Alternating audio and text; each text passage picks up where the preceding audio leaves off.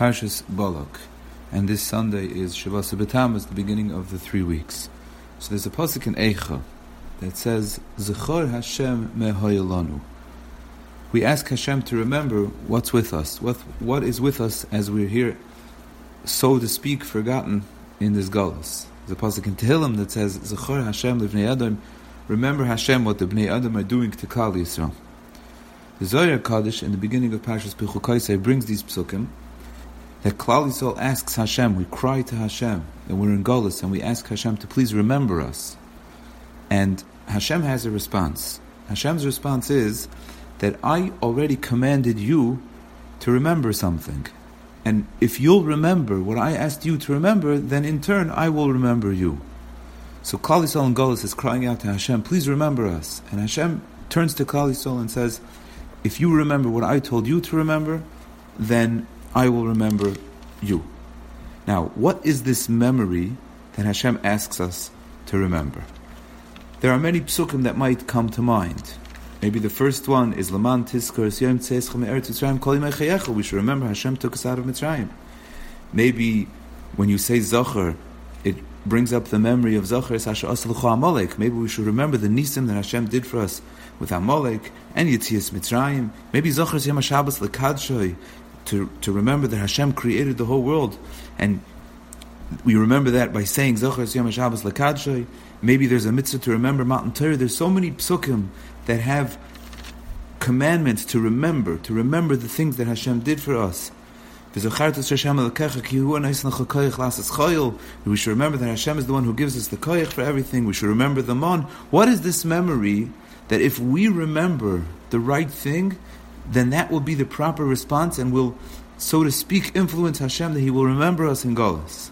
And it's a surprising pasuk. It's a pasuk that we say in this week's Haftarah. The pasuk says, "Ami, my nation." Zechor na remember, ma yoatz Balak melech Moav.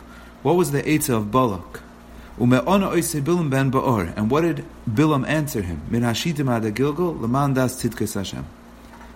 Hashem says that if we want him, Kivayachal, to remember us in Galus, when it looks like we're forgotten, we should remember the story of Balak and Bilam.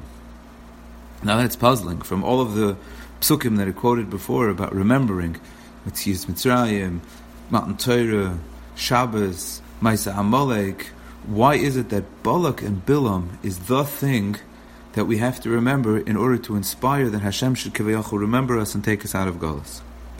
I think the answer is very simple. The Chassam Sofer points out that Parshas Balak is the only parsha in the Torah that is a behind the scenes look at something that happened outside of the realm of the story of. Klal Yisrael is traveling through the Midbar, and they had a Milchama with Oig, they had a Milchama with Sichon, and Klal Yisrael is approaching Eretz Yisrael, and behind the scenes, there's a whole story that happened. There's a story with Balak, and Balak calls to Bilam, and he tries to give a klala, and instead he gives a bracha, and this whole story is going on without the involvement of Klal Yisrael. And herein lies the lesson. Hashem is saying to Klal Yisrael, you are telling me to remember. Remember means as if I forgot.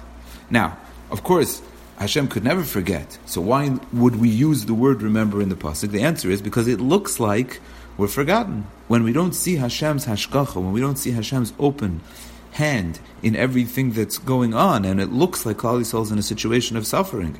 Klal actually is in a situation of suffering, and that and therefore looks like Hashem Kaviyachah forgot us. Hashem says, remember Maisa, Balak and Bilam. Remember this week's parasha. And remember that behind the scenes, things are going on. And behind the scenes, Hashem was taking care of us the whole time. And what that should do for us is a lesson, is our lesson in Bitachon.